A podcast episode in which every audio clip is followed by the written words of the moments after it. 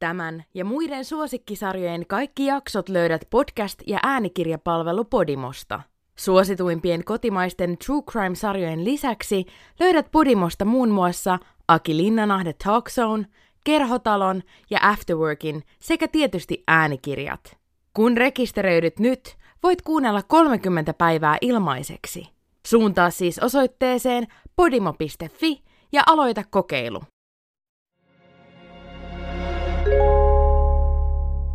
Kuuntelet Kadoksissa podcastia. Podcastin on tuottanut Podimolle Suomen podcast media. Maailmassa on koko ajan kadoksissa yli 100 000 ihmistä. Yksin Isossa Britanniassa joku katoaa puolentoista minuutin välein. Tämä merkitsee 40 ihmistä tunnissa ja 960 ihmistä joka päivä. Useimmiten kadonneeksi ilmoitettu löytyy hyvävointisena ja vahingoittumattomana. Prosentti heistä jää kuitenkin pysyvästi kadoksiin. Omaiset ja ystävät jäävät odottamaan vastauksia, mutta eivät ehkä koskaan saa niitä. Olen Jonne Aaron ja kuuntelet Podimon kadoksissa podcastia. Tarina on käännetty brittiläisestä The Missing podcastista.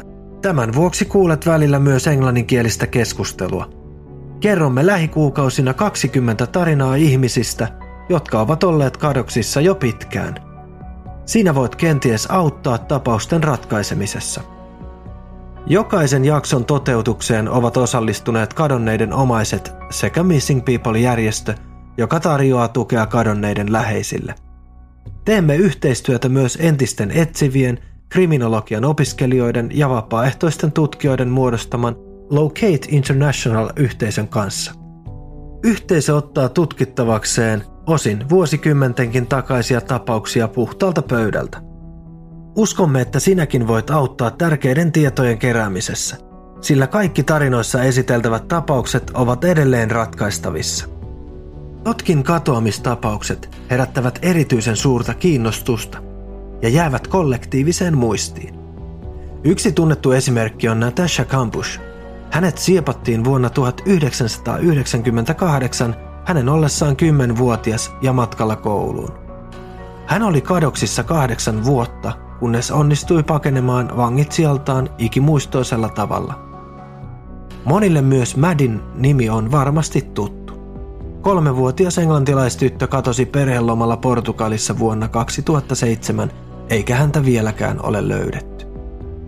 Miksi jotkut tapaukset herättävät niin paljon myötätuntoa, kun taas toiset saavat vähemmän huomiota – ja unohtuvat nopeasti. Entä miltä omaisista tuntuu olla äkkiä uutisen keskipisteessä ja nähdä joka päivä uusia otsikoita läheisensä katoamisesta? Tässä jaksossa kerromme yhdestä Ison-Britannian tunnetuimmista katoamistapauksista kautta aikojen. Susi Lamplökistä. Hän katosi vuonna 1986 ollessaan 25-vuotias. Tähän päivään mennessä – ei ole saatu selville, mitä nuorelle lontoolaisnaiselle tapahtui. Well, the trail is starting to get cold, isn't it? Jäljet kylmenevät hiljalleen, mutta toivomme siitä huolimatta, että saisimme jonain päivänä haudata hänet arvokkaasti. Tämä on Kadoksissa podcastin jakso Susie Lampleur. Heinäkuun 28. päivänä vuonna 1986 Richard Lampleur sai puhelun, joka muutti hänen elämänsä pysyvästi. Hän sai kuulla vanhemmiltaan, ettei hänen pikkusiskonsa Susie Lampleur ollut palannut asuntonäytöltä takaisin.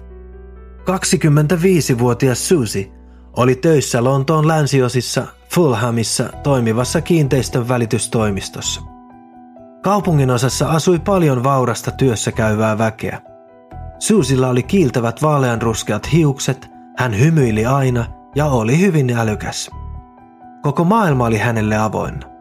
She was quite good at selling houses and hän oli hyvin lahjakas kiinteistön välittäjä, ja tuohon aikaan kiinteistömarkkinat kukoistivat, mikä edisti hänen uraansa. Tässä on äänessä Susin veli Richard. I was always very impressed with how well she was doing Minun teki suuren vaikutuksen se, miten hyvin hänellä meni ja miten paljon hän nautti elämästä. Hänen mottonaan vaikutti olevan, että elämää täytyy elää ja pitää joka päivä hauskaa. To, you know, enjoy herself.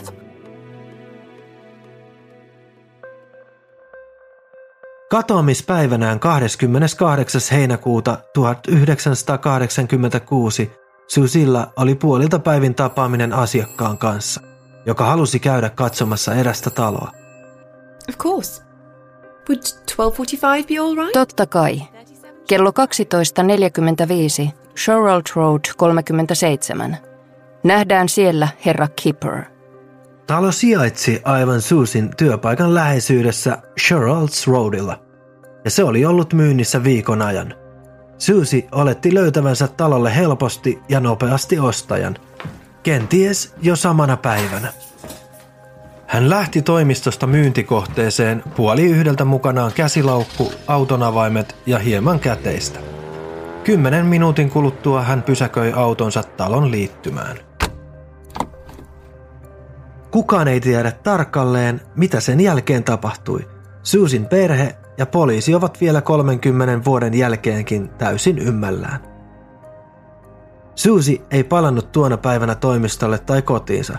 Charles Roadin talossa ei myöskään näkynyt hänestä jälkeäkään.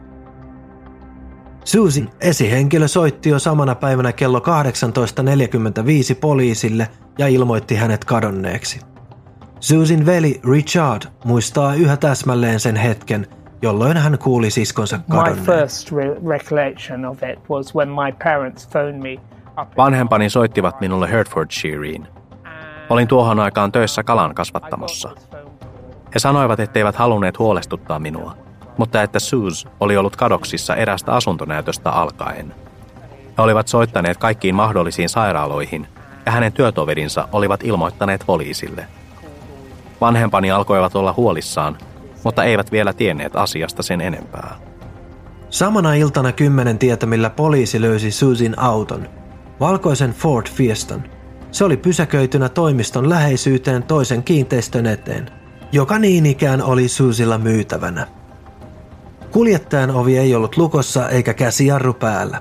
Mitään merkkejä kamppailusta ei näkynyt. Ei tahroja eikä vaatteiden riekaleita. Kaikki näytti olevan kunnossa.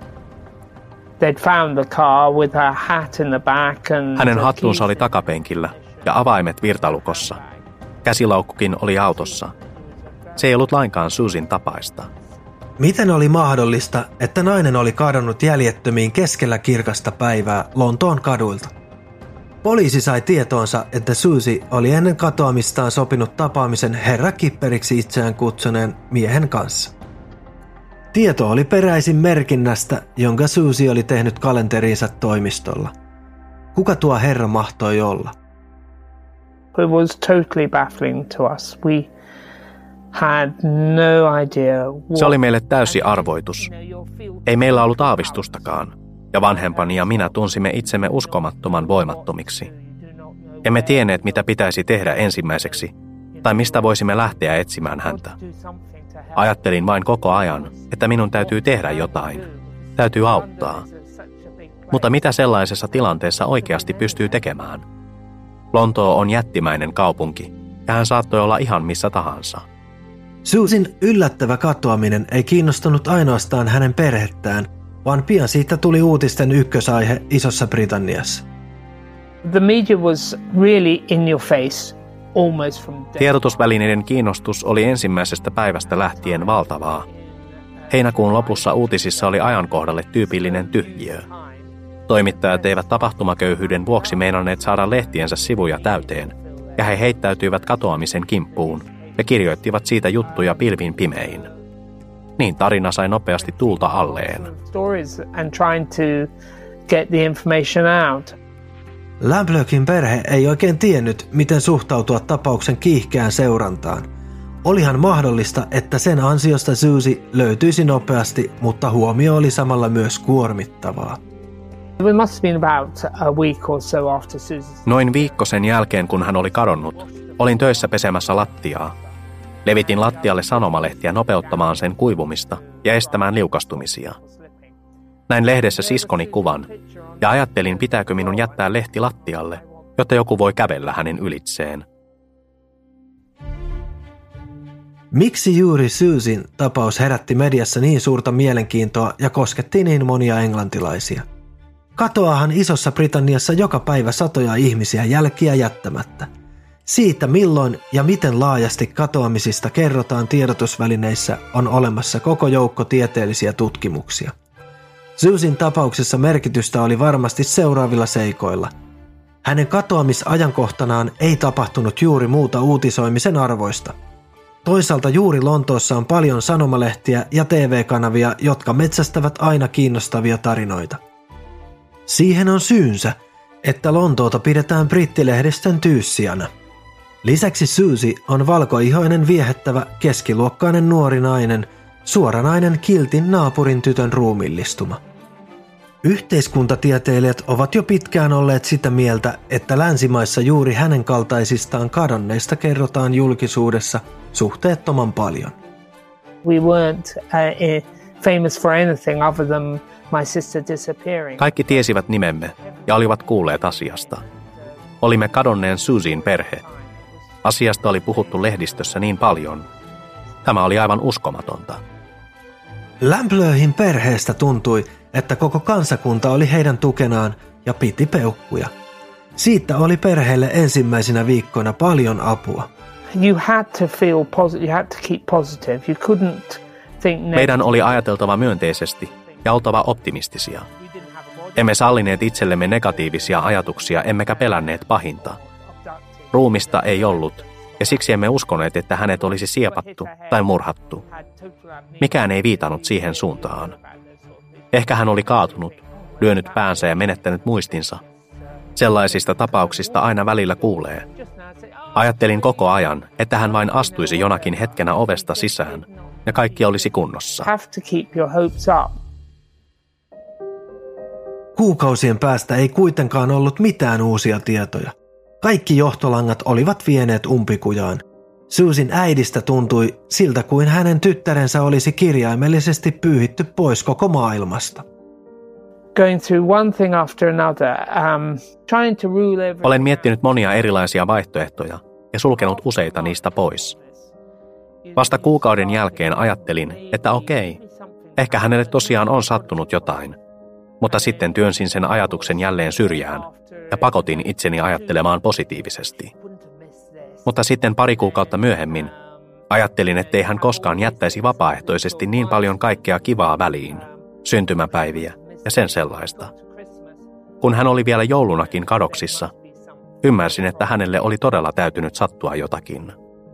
Richardin mielestä mahdollisuuksia oli vain kaksi. She's definitely been, uh.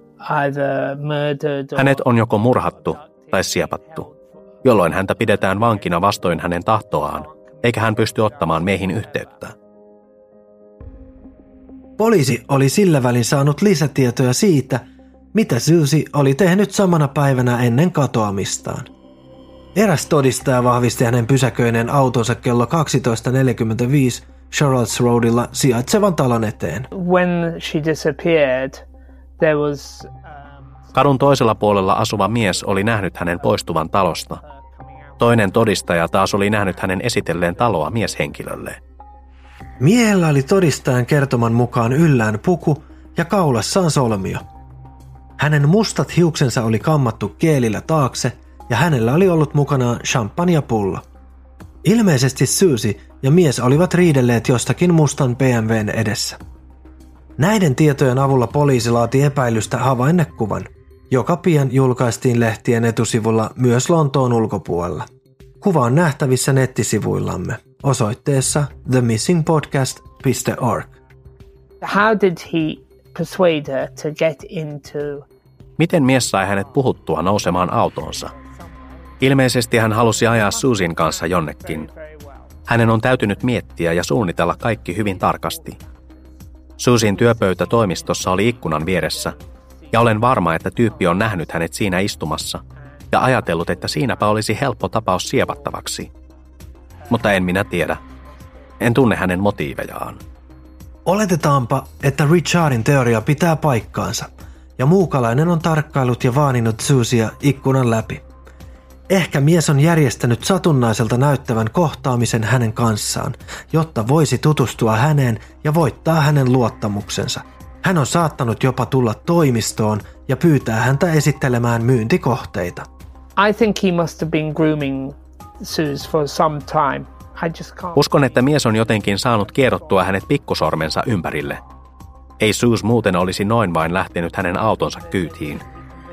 Ehkä mies pyysi häntä esittelemään jonkin toisenkin kohteen. En vain ymmärrä, miksi auton avain ja käsilaukku olivat jääneet autoon. I, I just don't know.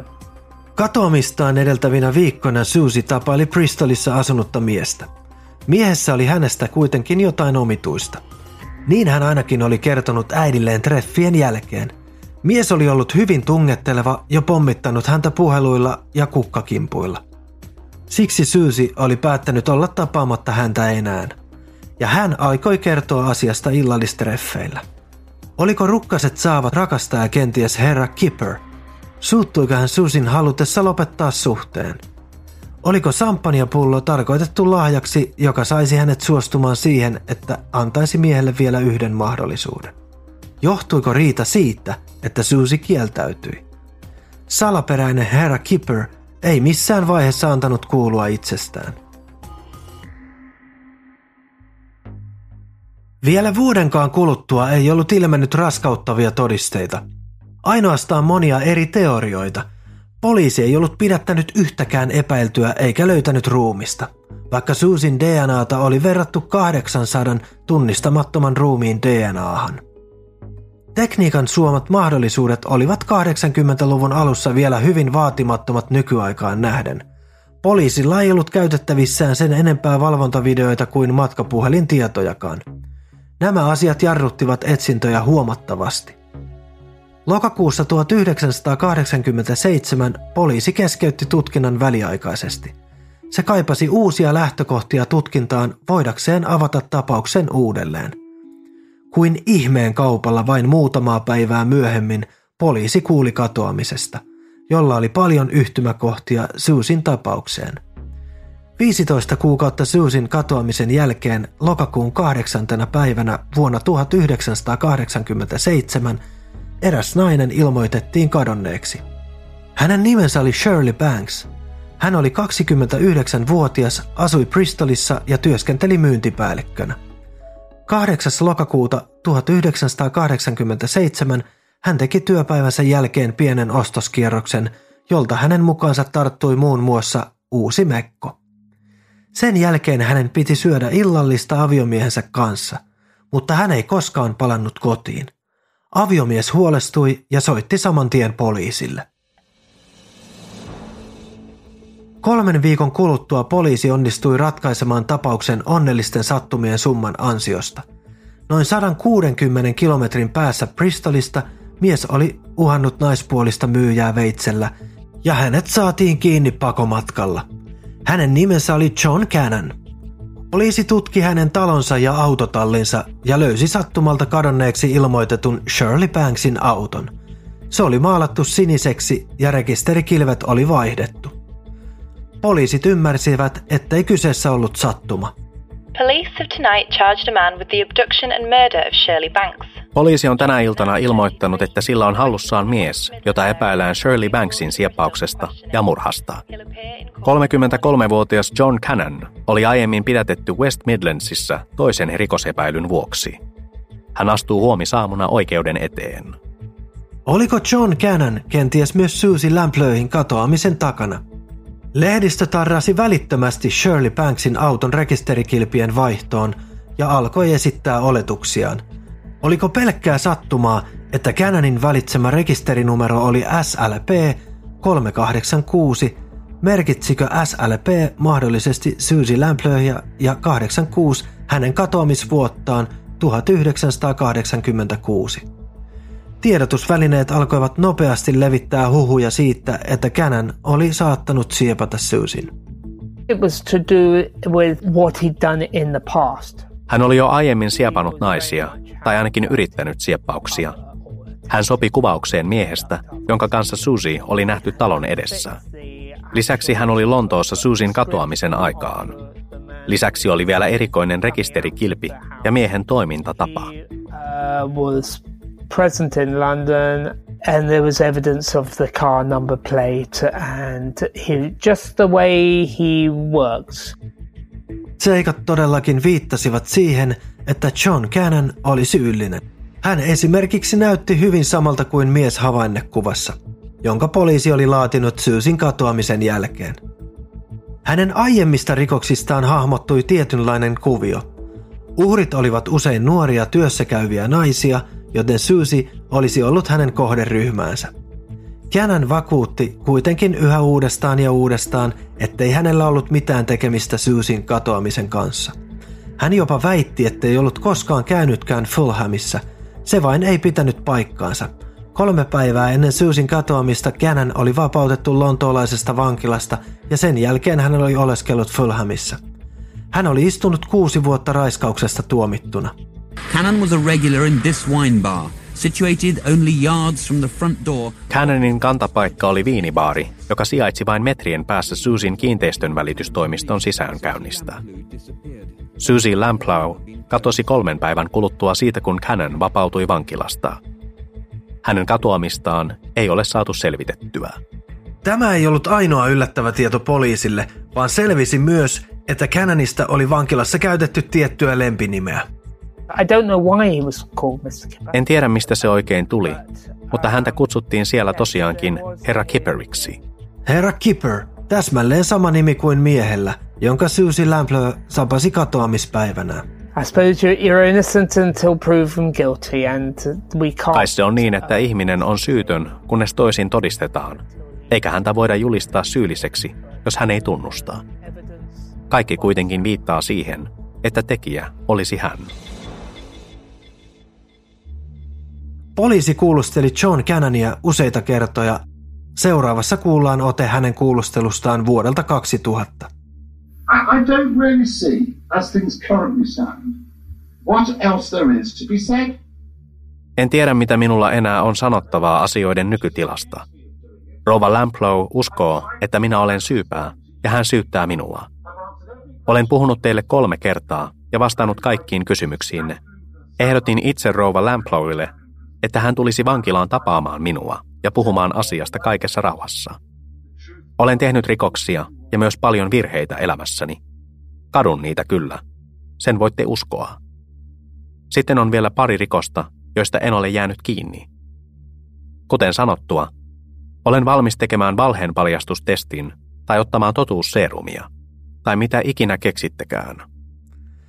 Vuonna 2002 poliisi ilmoitti julkisesti pitävänsä John Cannonia tapauksen virallisena pääepäiltynä. Poliisilla oli mielestään riittävästi todisteita Cannonin syytteeseen asettamista varten. Mutta syyttäjä oli eri mieltä. Syyttäjän näkemyksen mukaan Cannonia vastaan esitetyt raskauttavat todisteet eivät olleet riittäviä. Asiassa ei ole tapahtunut muutosta tähän päiväänkään mennessä. Virallisesti Cannon on edelleen syytön Susin katoamiseen. Hän istuu parhaillaan vankilassa Shirley Banksin murhasta – ja hänet on määrä vapauttaa vuonna 2023. Olen yrittänyt todistaa syyttömyyteni jo 12 vuotta. Aihetodisteita oli paljon, mutta ei mitään raskauttavaa. Häntä ei ole saatu teosta kiinni. Poliisilla on ollut tutkinnan aikana kiikarissaan muitakin epäiltyjä – Esimerkiksi vuonna 2008 poliisi tutki sitä, voisiko tuomitulla sarjamurhaajalla Steve Wrightilla olla yhteys Susin katoamiseen. Wright oli vuonna 2005 murhannut viisi naista Ipswichin kaupungissa noin 130 kilometrin päässä Lontoosta. Kiinnostavaa kyllä, hän tunsi Susin henkilökohtaisesti, sillä he olivat olleet työtovereita 80-luvun alussa ja pitäneet yhteyttä myöhemminkin. Poliisi päätyi kuitenkin siihen lopputulokseen, ettei hän ollut vastuussa Susin katoamisesta. Susin tapauksesta kirjoitettiin edelleen säännöllisesti uutisotsikoita. Whenever you hear new stuff coming up, Aina kun tuli jotain uutisia, ajattelin, että oho, tuohan voi olla uusi johtolanka, joka auttaa meitä ehkä eteenpäin. Ja että onpa hyvä juttu, sillä tuon avulla ehkä löydämme Susyin. Vuonna 1999 Susin äiti Diana sai nimettömän vihjeen. Joku väitti, että hänen tyttärensä ruumis voisi olla Worcestershirein maakunnassa Nortonissa, hylätyllä kasarmialueella. Myöhemmin kävi ilmi, että vihjeen antoi John Cannonin entinen tyttöystävä Gilly Page. Cannon oli kuulemma tunnustanut hänelle raiskanneensa ja murhanneensa Susin ja haudanneensa hänen ruumiinsa autioituneelle kasarmialueelle. Cannon kiisti teon edelleen, mutta poliisi alkoi saman tien etsiä jälkiä. It did strike me as a bit of a needle in a haystack. Minusta se vaikutti neulan etsimiseltä heinäsuovasta. Alue oli erittäin laaja. Poliisi käynnisti etsinnät kertomatta meille ensin mitään. Kuulimme niistä vasta myöhemmin.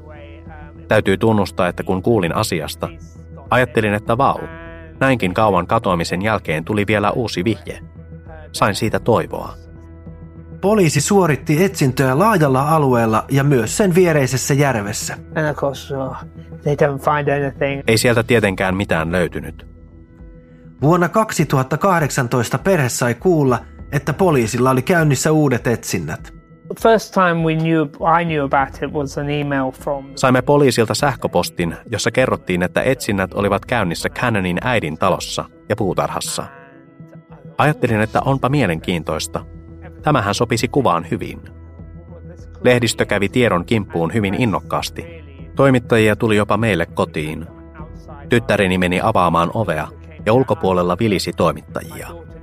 Hän oli vielä koulupuvussa ja meni aivan pois tolaltaan. Toimittajia oli hämmästyttävän paljon.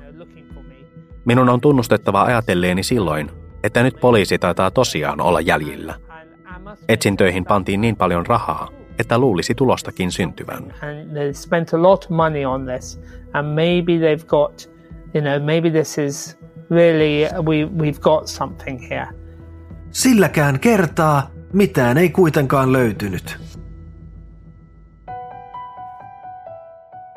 all we want to do is to bury Suze where we Meille olisi tärkeää vain saada järjestää Susille arvokkaat hautajaiset.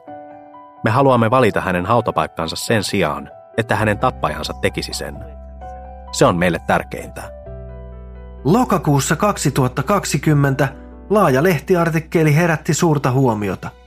Se herätti toivon siitä, että tuloillaan olisi lopultakin läpimurto. Artikkelin mukaan kuorma-auton kuljettaja oli joitakin päiviä Susin katoamisen jälkeen vuonna 1986 nähnyt jotakin epäilyttävää. Joku mies oli heittänyt suuren matkalaukun Grand Unionin kanavaan Lontoossa.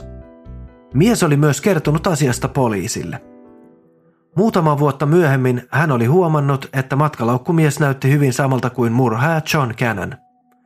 Niinpä hän meni uudelleen poliisin puheille. Hänen todistajan lausuntonsa ei kuitenkaan artikkelin mukaan johtanut siihen, että kanavassa olisi suoritettu etsintöjä. Ei ole varmaa, pitivätkö artikkelissa esitetyt väitteet paikkansa. Hiljattain kanavaa kuitenkin perattiin toisen tutkinnan yhteydessä, eikä sieltä löytynyt matkalaukkua. Läplöihin perhe ei enää odota, että Susi palaisi elävänä takaisin.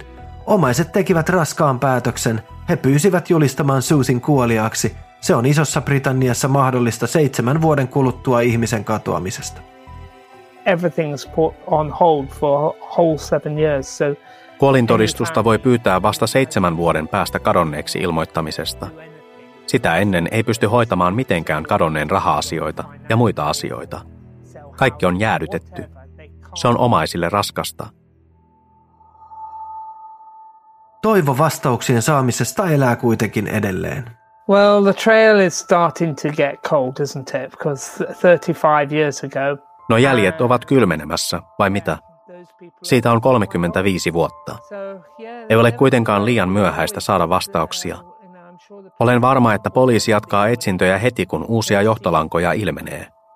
Tapaus on edelleen avoinna. Toivottavasti pystymme siis jonakin päivänä hautaamaan hänet kunnolla.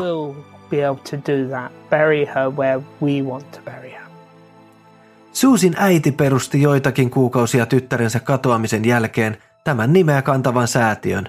Hän halusi auttaa väkivallan uhreiksi joutuneita naisia ja miehiä saamaan elämänsä turvaa ja itsevarmuutta. Lisäksi säätiön tehtävänä on tukea kadonneiden omaisia. My mum, it was something for her to do. She, Äidillä oli sen ansiosta tekemistä. Hän halusi, että tragediasta syntyisi myös jotakin myönteistä. Hän on ottanut elämän tehtäväkseen tehdä kaikkensa, jotta muut naiset eivät kokisi samaa kohtaloa kuin sisareni. Jossain vaiheessa äiti huomasi, että hänellä olisi tällaiseen työhön voimaa ja resursseja. Ja pari viikkoa myöhemmin hän alkoi luoda säätiötä. Vuosien mittaan säätiö on saanut aikaan yhtä jos toistakin. On hienoa ja kiinnostavaa seurata sen kasvua. Säätiö on äitini luomus, ja se tuo minullekin iloa. And it is so exciting that it, and really brilliant that it continues on. That's the one major legacy that I'm really pleased about.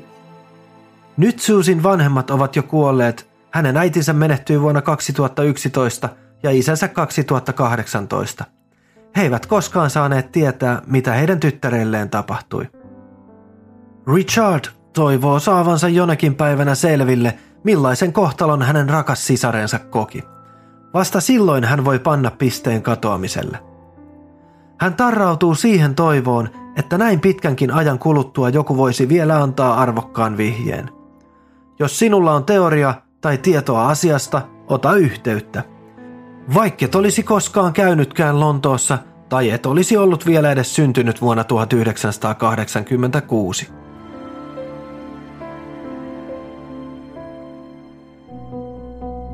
Verkkosivuilla osoitteessa themissingpodcast.org pääsee keskustelemaan tapauksesta muiden kanssa. Siellä on myös lisätietoa Syysin katoamisesta ja tapahtumien kulusta. Verkkosivuilla on myös keskustelufoorumi, jolla Locate Internationalin tutkijat esittävät kysymyksiä, julkaisevat päivityksiä ja teorioita sekä jakavat muiden kuuntelijoiden antamia vihjeitä. Voit ottaa yhteyttä myös Missing People hyväntekeväisyysjärjestöön, joka tukee vuosittain satojen kadonneiden perheitä. Järjestöllä on auttava puhelin ihmisille, jotka kaipaavat tukea kadonneen etsinnässä tai aikovat kenties itse kadota. Järjestön yhteystiedot löytyvät verkkosivuilta. Kadoksissa on käännetty brittiläisestä englanninkielisestä The Missing podcastista. Sarjan on alun perin tuottanut Podimolle What's the Story Sounds. Kaikki tapaukseen liittyvät linkit ja materiaalit ovat saatavana internet-osoitteesta themissingpodcast.org.